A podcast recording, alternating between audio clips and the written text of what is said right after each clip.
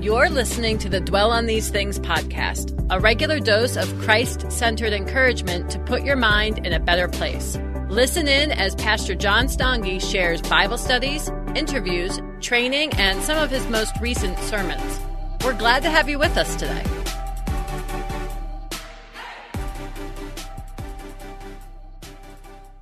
We've been going through the book of, uh, or excuse me, the chapter of uh, Psalms, Psalm 112, for the, the past group of weeks.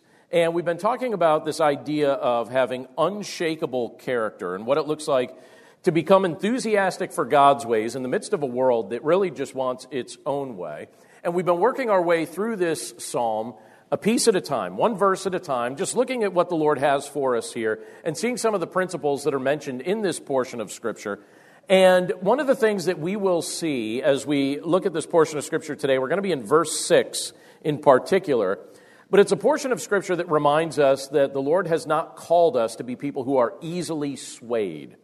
So, we're going to be talking about what it looks like to, to basically not let yourself be easily swayed in the midst of a fallen world. So take your Bibles and turn with me to Psalm 112. As I've done the previous weeks, I'm going to read the whole psalm, but again, our focus today is just going to be on verse 6. And this is what it says in this portion of Scripture it says, Praise the Lord. Blessed is the man who fears the Lord, who greatly delights in his commandments. His offspring will be mighty in the land.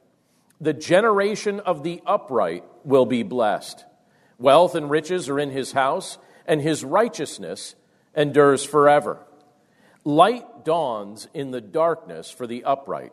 He is gracious, merciful, and righteous. It is well with the man who deals generously and lends, who conducts his affairs with justice. And then the verse we're highlighting today, verse 6 For the righteous will never be moved, he will be remembered forever. He is not afraid of bad news. His heart is firm, trusting in the Lord. His heart is steady. He will not be afraid until he looks in triumph on his adversaries. He has distributed freely. He has given to the poor. His righteousness endures forever. His horn is exalted in honor. The wicked man sees it and is angry. He gnashes his teeth and melts away. The desire of the wicked will perish. Let's pray. Lord, thank you so much for this portion of your word and for revealing things to us that we would not naturally understand. These are things that are supernaturally discerned. And Lord, we know that the desire that so many of us have to be men and women of character is a desire that you've placed in our hearts. And Lord, we know that there are lots of things in this world that test that. There are all sorts of experiences that we go through that can test that. But we also know, Lord, that you have a very consistent pattern of taking our experiences and the things that we go through in this world and using those moments of adversity and those trials and all of those things to ultimately produce character in our lives. And so, Lord, we pray that we would be people who grow in holiness. We pray that we would be people who demonstrate Christ empowered character. And we pray, Lord, that as we look at this portion of Scripture together, that you'd help us to, to understand what you were conveying by the power of your Holy Spirit in these words and that with your help that we would learn to apply these things to our lives. And we thank you for all of these things in Jesus name. Amen. So in 2016 there was a a younger man named Joshua who found himself in prison.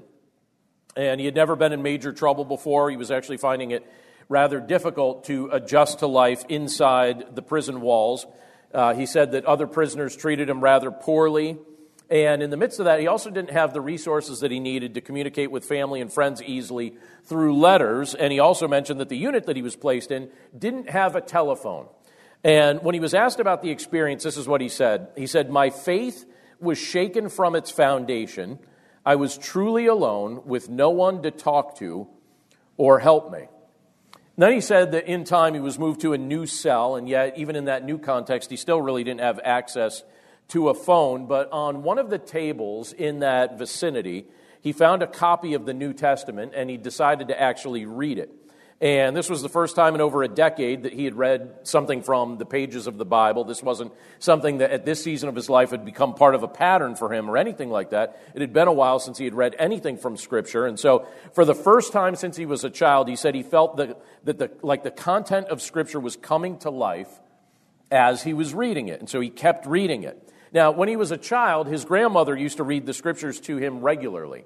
She made a pattern of doing that, and I believe she did that for her other grandchildren as well. And he remembered how hard his heart started to grow after his grandmother passed away because she was the person that seemed to be investing most in his growth and most in his, his spiritual development. And when she passed away, he said, his heart just grew so hard to God, and that kind of took him on a path where he lived with that hard heart for, for quite a long season.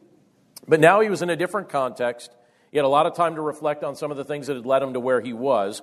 And he said that as he read God's word from prison, his heart began to soften and his ears started to become attentive to what the Lord had been trying to tell him all along. And he said he started listening to the Lord's counsel with the same kind of joy that he remembered having when he was a child. And of the things that he started reading in Scripture, some of the things that really started standing out to him were some of the stories of people all throughout Scripture. I guess somewhere along the way he got a copy of the full Bible while he was there in prison. And he said the Lord began using the stories of, of the men who had unshakable faith that are demonstrated in Scripture to inspire him and to bolster his faith. He said, I saw how the prominent people of the Bible, like Moses and David, how they made mistakes how they even got angry with God, and yet they did not let their faith in Him become weak. When they hit troubles or doubts, they laid them in God's hands. And then he said, I saw how Job, though he suffered immensely, never wavered. And I read that recently, and I thought it was interesting, especially in light of the scripture that we're looking at today, because with Joshua's testimony in mind, how would you describe your faith? You know, when you think about what this individual, what this man had to say about the experiences that he went through, how would you describe your faith? Would you say your faith is strong? Would you say your faith is unwavering?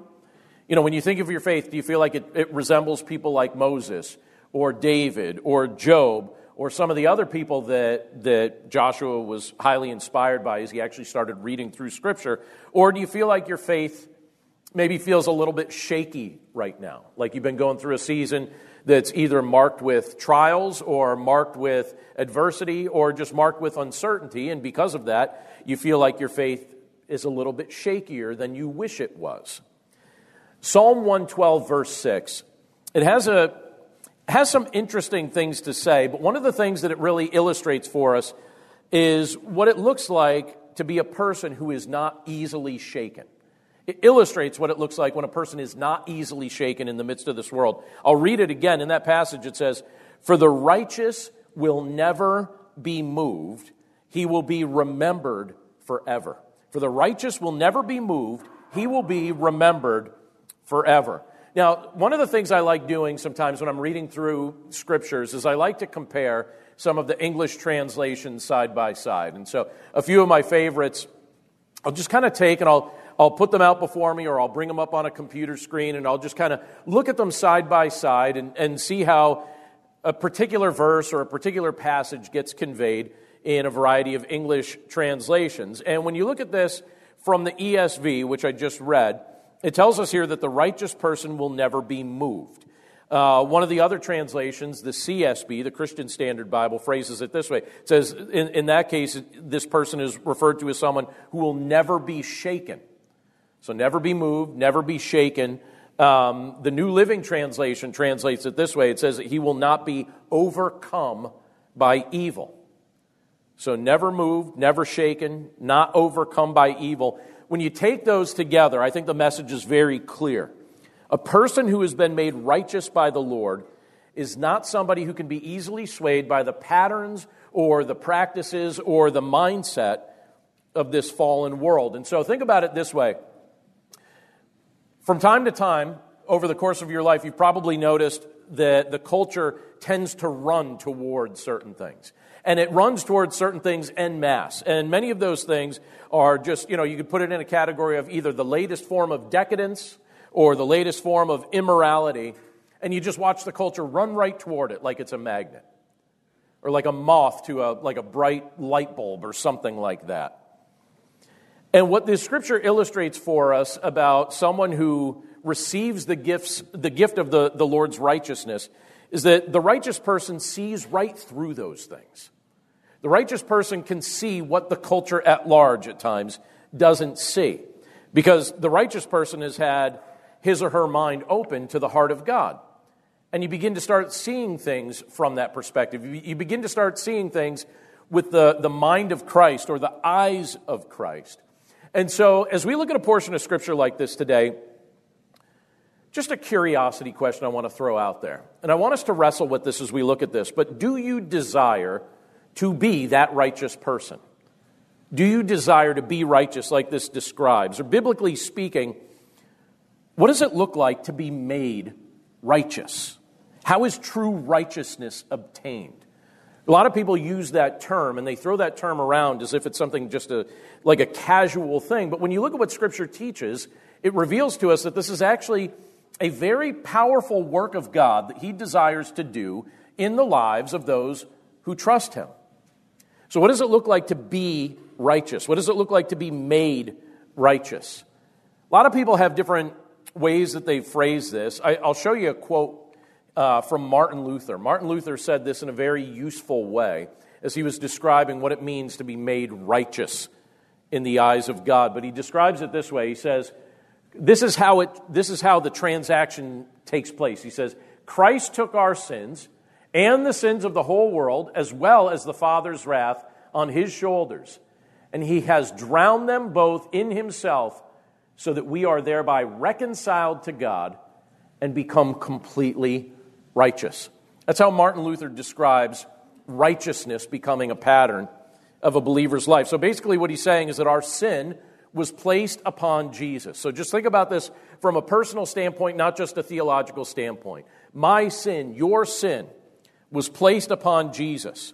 The holy wrath that we deserved was experienced by Jesus. And in its place, Jesus has given those who trust in him the gift of his righteousness so that we could enjoy an eternal relationship with God. That's the essence of how righteousness is obtained. We trust in Christ and we receive it as a gift because Christ took the wrath that, that we were destined for. He took that wrath upon himself. He took the condemnation that we deserved upon himself so that we could receive the gift of righteousness in its place. And true righteousness isn't something we can find within ourselves apart from Christ's intervention in our lives. True righteousness is not fostered through behavior change. Anyone who believes that they can make themselves righteous through their actions doesn't understand their need for Christ. And I've, I've seen that demonstrated in the lives of many well intentioned people, where people think that they could go through life basically making themselves righteous through behavior change. And what Scripture says is that no, what has to happen is heart change. That ultimately Christ facilitates. As we trust in Him, He changes our heart. He gives us a new heart, even as Scripture describes it. And it's not our behavior change, it's not through the activities of our hands that righteousness is obtained. Righteousness is a gift, it's a transformation that Christ accomplishes in our lives. Righteousness apart from Jesus is self righteousness. And self righteousness leads to at least three different things it leads to idolatry, it leads to legalism, and it leads to a lack of true repentance. So you think like the self righteous person, what have they done? They basically idolize themselves because they go through life comparing themselves to other people instead of comparing themselves to Jesus. And this is what happens when you compare yourself to other people instead of comparing yourself to Jesus. You ignore the people that you feel like are doing better than you because you don't want to be diminished somehow in your own eyes. But when you find someone that's not doing as well as you, you replay that over and over in, in, your mind, and you say things like we see in, in Luke's gospel, where you have the Pharisee saying, Oh, Lord, I thank you that I'm not like other men. I thank you that I'm not like other men, these sinners, right? The self righteous person looks at himself and thinks that he's somehow better than other people. And it becomes a form of self idolatry. They basically start to look to themselves as if they are their own Savior. And they forget their need for the righteousness of Christ that's received as a gift through faith in Him. Righteous, self righteous per- people also tend to drift toward legalism, where they basically create a whole bunch of rules and a whole bunch of subsets of those rules that aren't even found in Scripture. And they say, all right, Scripture's a good start, but here's the real list of rules that I somehow need to live by. And uh, you also discover that a self righteous person tends to lack true repentance. I actually get a kick out of this line. I don't know if you've ever heard this quote, but Leonard Ravenhill once said, The self righteous never apologize. The self righteous never apologize. Well, why would the self righteous struggle to apologize? Because to apologize, what do you have to admit? That you don't get everything right, that you're not perfect. And I have to tell you, wherever you are in your walk with Christ, it is very useful to, to find yourself in a spot where you can apologize, because if you can apologize, you recognize your need for Christ in your life. The person who can't apologize is the person that's trying to live by their own self righteous perfection, and that doesn't stack up to the righteousness that Christ desires to supply. And think about this every time you apologize, every time you're willing to look at something and say, you know what, I could have done that better, or in some way I fell short of a standard, or in some way I offended you or hurt you, every time you're able to do that in a subtle way, or maybe even a not so subtle way, you're, you're acknowledging your need for Christ in your day to day life. Because you're saying, you know, I am not a perfect person. I need Christ to, to fill in the gap. I need Christ to make me the person that He wants me to be. I can't do this in my own strength. And those who find their righteousness in Christ, when you come back to what it says in Psalm 112, verse 6, those who find their righteousness in Christ won't be moved. They won't be moved. They won't be shaken. They won't be overcome by evil because the righteousness of Christ is, is something that's become part of their life. And basically, on the contrary, what they will do is that they will rely on the strength of Christ to overcome evil in their lives, and they won't get talked into the schemes that the devil is regularly convincing this world to embrace. That's one of the things that Scripture tells us that the devil is very active in doing. He just loves to deceive people. You even see this from the earliest chapters of Scripture. You know, in the Garden of Eden, you see the deception, how it played out there. You see deception all throughout the course of human history. And, and what happens? As, as, you know, just humanity as a whole, what do we do? We buy it all the time. Instead of learning from our mistakes, it's like we buy it all the time. And apart from the intervention of Christ, we would fall into that over and over and over again. The only reason you could see through the schemes of the devil is because Christ in his righteousness has opened your eyes to truth we would not notice it. We would fall prey to it over and over and over again if not for the intervention of Christ. Followers of Christ are empowered by the Holy Spirit, Scripture reveals, to develop a mature understanding of how righteousness is obtained. So it's obtained through faith in Jesus, and also how righteousness is lived out in the midst of a fallen world. It's lived out with our reliance on Christ, not lived out with a reliance on ourselves, it's lived out with a reliance on Christ. I love what it tells us, by the way, in Ephesians chapter 4, verse 14. Let me read this for us. There it says this So that we may no longer be children, tossed to and fro by the waves, and carried about by every wind of doctrine, by human cunning, by craftiness in deceitful schemes. What was the Apostle Paul getting at when he, when he wrote those things down as the Holy Spirit inspired him to pen that? What was he getting at? He's saying, listen, the goal for us is not that we would spend our lives immature, but that we would grow. You don't want to be like a child forever in the sense of, I mean, you know, in one area, Scripture says, be like a child in regard to faith. But in, in regard to wisdom, in regard to the application of righteousness, we're not called to be like a child. We're called to grow mature. And you can remember back when you were a child how easy it was to be tricked or how easy it was to be duped or deceived.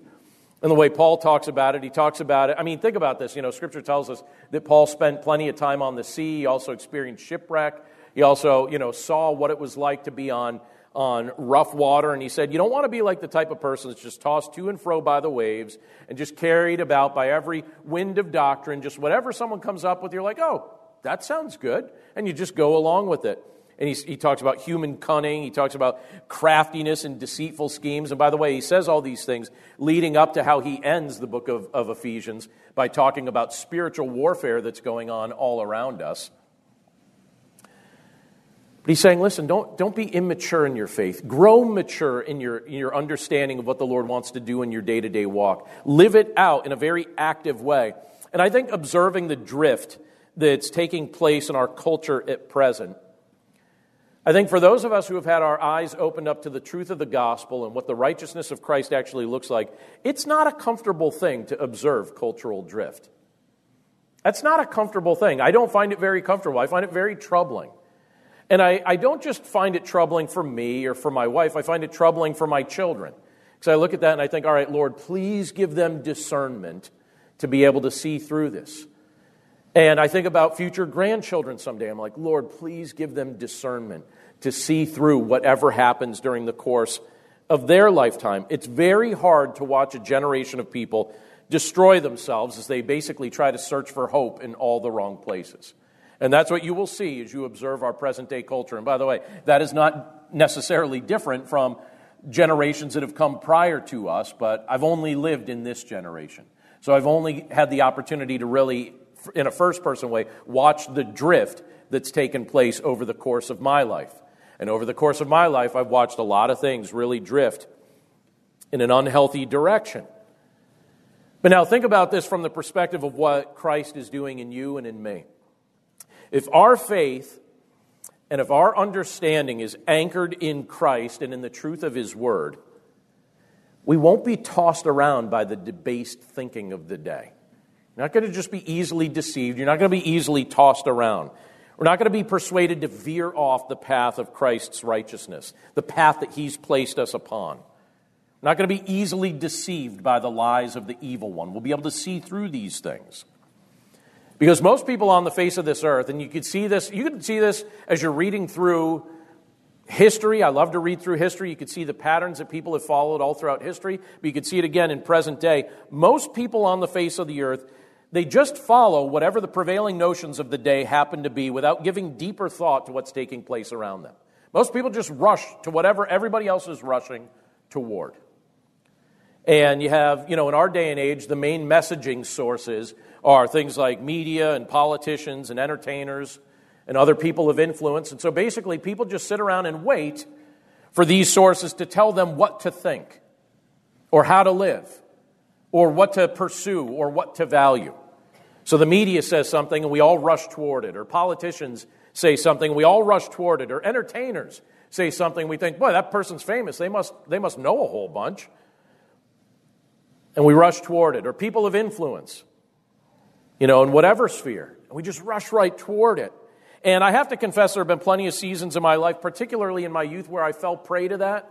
For me, some of the biggest influences in my life during my youth really came through the entertainment industry because of my love for music.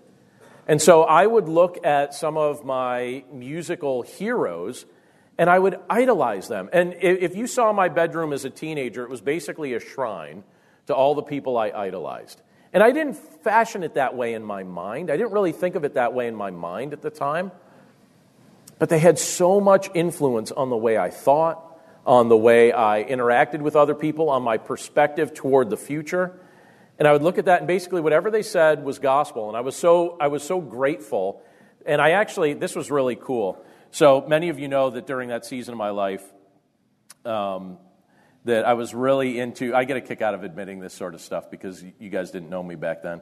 But I was I was really into metal music, like big time, right? So just picture just picture your pastor with like his ripped up jeans and his rock T-shirts. I always wore black T-shirts with bands on them, right? Always had to be a black T-shirt with a band. I did make an exception one time, and I had a navy blue t shirt with a band on it. But for the most part, it was black t shirts with bands and ripped jeans and, um, you know, grew my hair pretty long.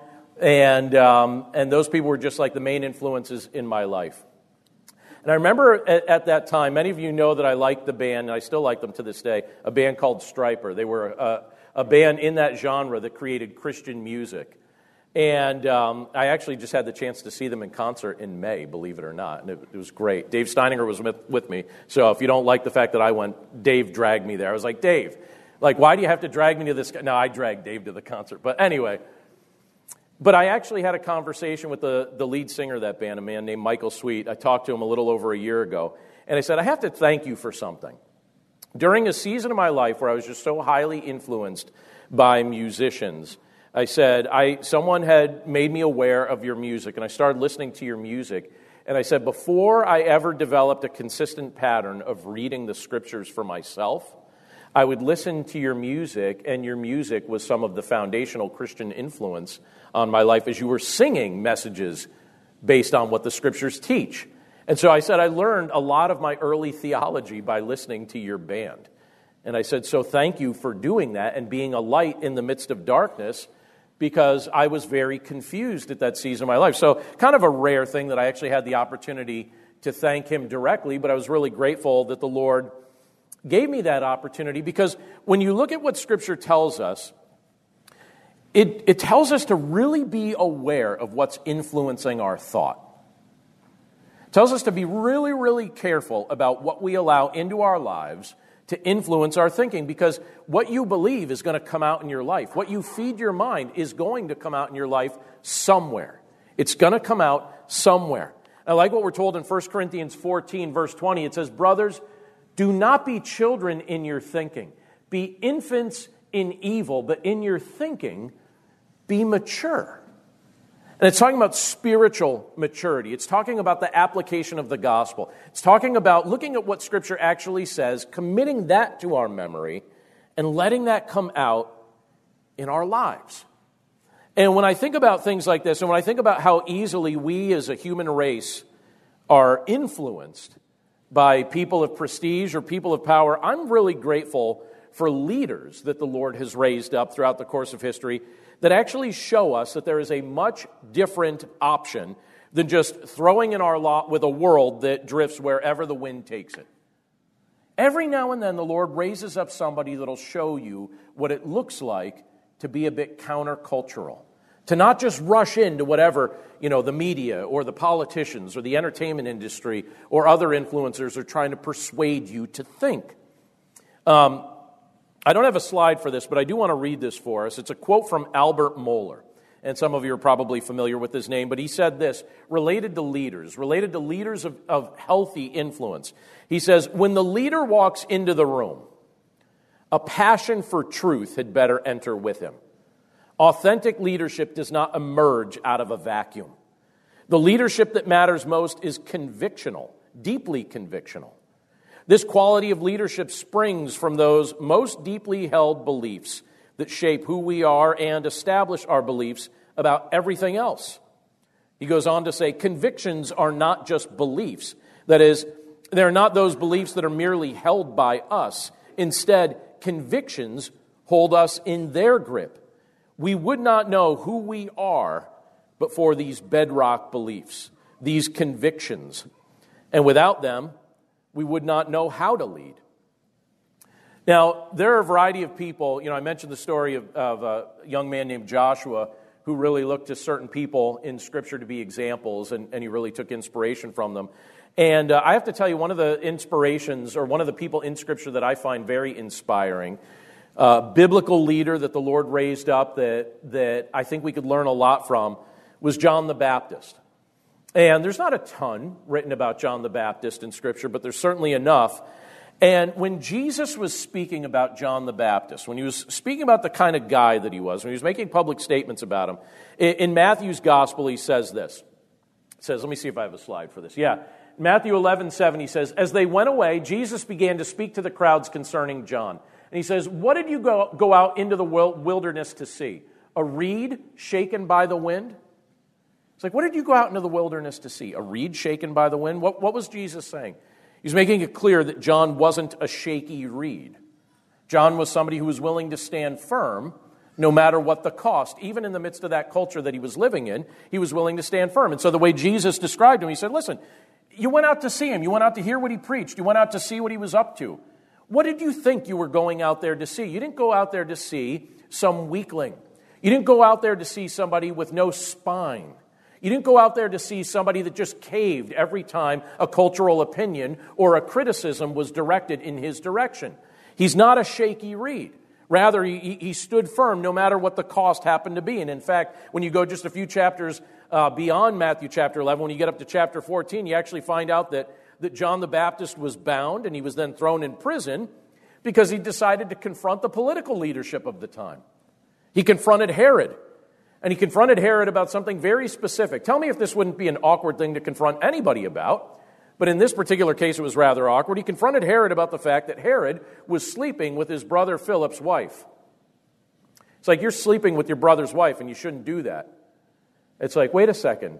John, do you know who you, who you are and who I am? John's like, yes, and I'm telling you the truth. You shouldn't be doing that. And yet Herod was continuing to, to live in that context with Herodias. And then soon after, what happens is Herodias takes great offense to this. And because of his boldness in this matter, John the Baptist was beheaded. And you look at this and you say, all right, he took a stand in the midst of his generation, and it cost him his head. But then you also think about the fact that here we are, all these generations later, remembering his name and holding him up as an example of faith and taking inspiration from the example that he gave us. A friend of mine once said this to me, and you could tell me maybe later what you think about a quote like this, but he made this statement. He said, You never really die if people are still talking about you after you go. That's what his comment to me was. You never really die. People are still talking about you after you go. Now, I recognize there are obvious theological limitations to that statement. And the friend that shared this with me wasn't someone that knows the Lord but that was his perspective. And so I thought it was an interesting statement. But I do find that concept also interesting to think about and to contemplate in light of what we're told in Psalm 112, verse 6, because in addition to the fact that the righteous person isn't moved or isn't shaken by unrighteousness, that scripture also tells us that he will be remembered forever. That that righteous, unmovable, unshakable person who doesn't give in to evil will be remembered forever. And I often think about the ways in which the Lord allows us to impact others. And I think it's fascinating to consider that the influence of a godly life is something that can extend far beyond the years of one's natural life. Your influence can reverberate well far into the future after your time on earth is complete. The testimony of what Jesus has done for you, in you, and through you can actually be passed down to the generations that come after you, including people that you never meet. It could be passed down to your own lineage. It could also be passed down, like in the case of John the Baptist. John the Baptist didn't have children, he didn't have grandchildren, nothing like that. But his testimony was being passed down to generations of believers that came after him and are still part of his spiritual family. And we think about his example, we think about the things that, that he endured and the things that he said. And I think the testimony of what Christ has done on our behalf and the ways in which he has transformed us is a, is a testimony that ultimately reverberates into eternity. It's a story that can be told over and over and over again. I think it's something that we'll be praising him for over the course of many thousands of years. And I want to give you just a thought. I want to plant a seed of a thought in your mind related to this.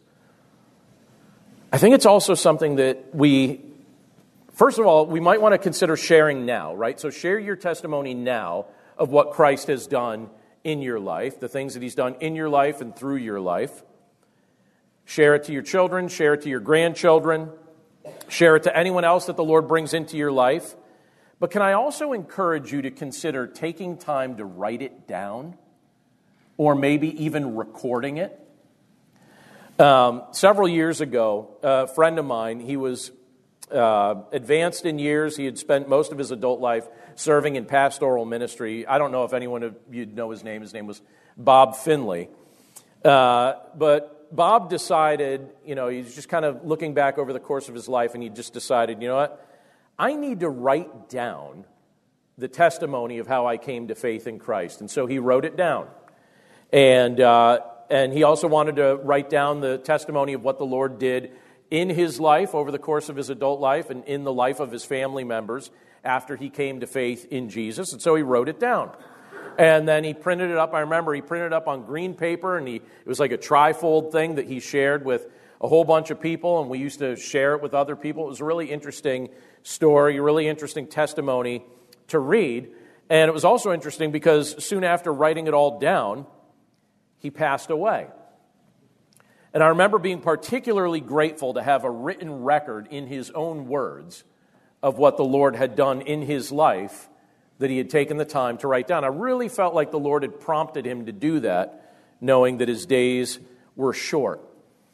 So think about your own life for just a second here. You know, in light of what Psalm 112 tells us, in light of what these complementary scriptures tell us, in light of even the example of John the Baptist, as you think about how the Lord used him, how can we leave a legacy that testifies to the fact that during our generation, we were not easily swayed or deceived by the craftiness of the evil one?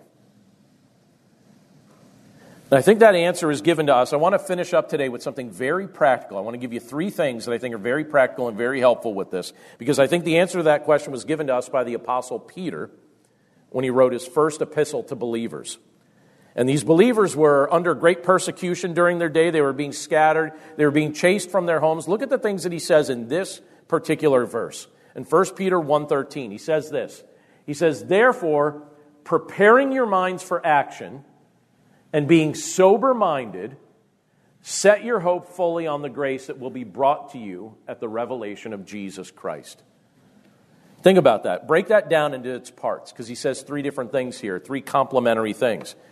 And I think the first thing he's telling us here, you know, if you want to be somebody that's, first of all, in the midst of this generation, unshakable, not easily swayed, and someone that wants to have a testimony of this for generations to come, I think the first thing we need to do is prepare our minds for action. Right? He says it in that verse. Our faith in Christ isn't something merely to be compl- uh, just or contemplated, right? It's not just meant to be contemplated. It's meant to be lived out. Our faith in Christ is meant to be lived out. We need to get ready to act upon what the Lord teaches us. We need to become men and women who put our, our spirit led convictions into action. The world doesn't need more theorists. The world doesn't need more critics. It needs action takers whose hearts are fully devoted to Christ. And so Peter says, listen, prepare your minds for action. Prepare your minds for action. Something else he tells us here is the fact that we're also called to be sober minded. And what does that mean? What does it mean to be sober minded as he's describing it here? Well, a sober minded person is a man or a woman who is filled with the Holy Spirit. To be filled with the Holy Spirit means that we're controlled by the Holy Spirit, influenced by the Holy Spirit. A sober minded person demonstrates self control. A sober minded person demonstrates discipline. A sober minded person stays alert to the things that are near to the heart of God and doesn't allow themselves to come under the influence of anything that can alter their thinking in an ungodly way. And so Peter says, be sober minded, being sober minded. It's like an ongoing thing that we're called to put into practice. And then finally, Peter challenges us to set our hopes on Jesus Christ. Jesus supplies the grace that we need. Jesus is the one who has promised to restore or to return and restore creation. Jesus will one day reign upon this earth with perfect righteousness and those who follow him now are going to be the ones who reign with him then. That's what Scripture reveals to us. The day is coming when we will experience the full effects of our salvation. And all creation is going to be restored by the one who made it perfect in the beginning. So, knowing this to be true, just with all of this in mind, thinking about all these things that the scriptures we've looked at together today help make plain for our minds, knowing this to be true, don't let yourself become easily swayed by your old nature. And don't let yourself become easily swayed by what the culture may be gravitating toward at any given moment. With the power Christ supplies, stand firm in the convictions that are so clearly taught in Scripture. The things that are illuminated to our hearts and illuminated to our minds by the Holy Spirit. Become, we have the privilege to become an unshakable force in the midst of an anchorless generation. Let's pray. Lord, thank you so much for the privilege that it is to be able to just think about these things that you've revealed to us in your word. Lord, you tell us in Psalm 112 that, that the righteous person is never moved. This is a person that's not easily shaken. This is a person who is not overcome by evil. And that is a very countercultural posture. Because we know that the, the pattern in this world is to basically just rush headfirst toward whatever seems appealing or whatever would gratify our old nature or whatever the culture at any given moment is holding up as something to esteem. And Lord, so many people we know just basically just wait for the primary sources of information in this world to just tell them what to believe instead of looking to the counsel of your word and listening to the guidance of your spirit. But Lord, we pray that we would be very, very different from that. We know, Lord, that we've all fallen prey in one way or another to the influence of Satan, to the influence of this world. And there have been times that we could point to where we rushed right toward what the rest of the culture was rushing toward. And there's probably areas of our lives, Lord, that we need you to illuminate to us that that really kind of fall into that category even still. But Lord, we pray that as we look at a portion of Scripture like we looked at today from Psalm 112, as we just really think about the meaning of verse 6, and as we think about things that you revealed to us in 1 Peter 1 and Ephesians 4 and elsewhere, we pray that you'd make us men and women who stand firm in the midst of a world that doesn't understand conviction. We pray that we would be people who listen to your voice, who listen to your counsel, and who put into practice the things that you reveal to us in your word. Lord, we pray that we would be people of action, not just people of observation. We, put, we, we pray that we wouldn't be people who hear all of this and really never get around to acting upon it. Lord, by your grace, we pray that these would be things that you would just stir up within us and that we would learn what it means to take a stand and be willing to pay a price to take a stand. Lord, I'm just so grateful for the example of people like John the Baptist, somebody who was willing to take a stand in the midst of his generation. And the stand he took was not popular, but it was honest and it was true and it was righteous. And so, Lord, we pray that if you call us to take a stand, and I think you are calling us to take a stand that is unpopular in many categories, in many regard. And so, Lord, I pray that when we take that stand, whether we be adults or whether we be young people, or I just think about all the young people that are part of our church family that so often operate in a context that tries to steer them in a direction that's so unhealthy and unwise. I pray, Lord, that you'd guard their minds and guard their hearts and help them to see right through the schemes of the evil one. Pray that they would walk with you. I pray that we as adults would walk with you as well, and that we would stand firm in the midst of a culture that doesn't celebrate the things that you implore us in your word to, to embrace. But Lord, even again, as we think of people like John the Baptist who is willing to take even a final stand over these things, we pray that that would be the kind of faith that we would have, knowing that whatever happens to us ultimately is going to be for your glory and for our good. And Lord, we pray that when times of testing come, that we would simply look at these things and say, this is an opportunity for my faith to be demonstrated to be genuine. So, Lord, thank you so much for the challenge that you give to us from your word. Thank you for the examples that you've given to us of what it actually looks like to live out our faith in the midst of this world. And we know, Lord, that if, that if we're not living out that faith, this world is not going to have the testimony that it needs of what it looks like to actually be a transformed person, someone who has a new life through your Son, Jesus Christ. We need to live it out so that this world can see, so that those conversations can happen, so that the testimony can be given, and that others may come to know the hope that you've blessed us with. We're just so grateful, Lord, that you're allowing us to see beyond our circumstances into the glorious future that you have in store for all who trust in your Son, for all who have been made righteous through the righteousness of Christ, not through our own righteousness. So, again, Lord, thank you so much for these reminders today. We pray that we would be encouraged by them as we seek to live out our week and ultimately live out our life. And we thank you for all these things in Jesus' name. Amen. Thanks again for listening to today's episode.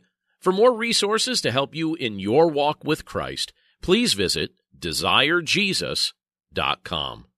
Finding uplifting news in today's headlines is often like searching for a needle in a haystack. At the Story Behind podcast, we believe in the power of finding heartwarming tales and are happy to share empowering stories with you every week. Hear about how Steve Harvey surprised a dying man on Family Feud with $25,000. Get inspired by the note a waitress received from a patron dining alone. And even hear about how one VIP passenger made a hardworking pilot get emotional before his flight. To start listening to the Story Behind podcast, visit lifeaudio.com or search Story Behind on your favorite podcast platform.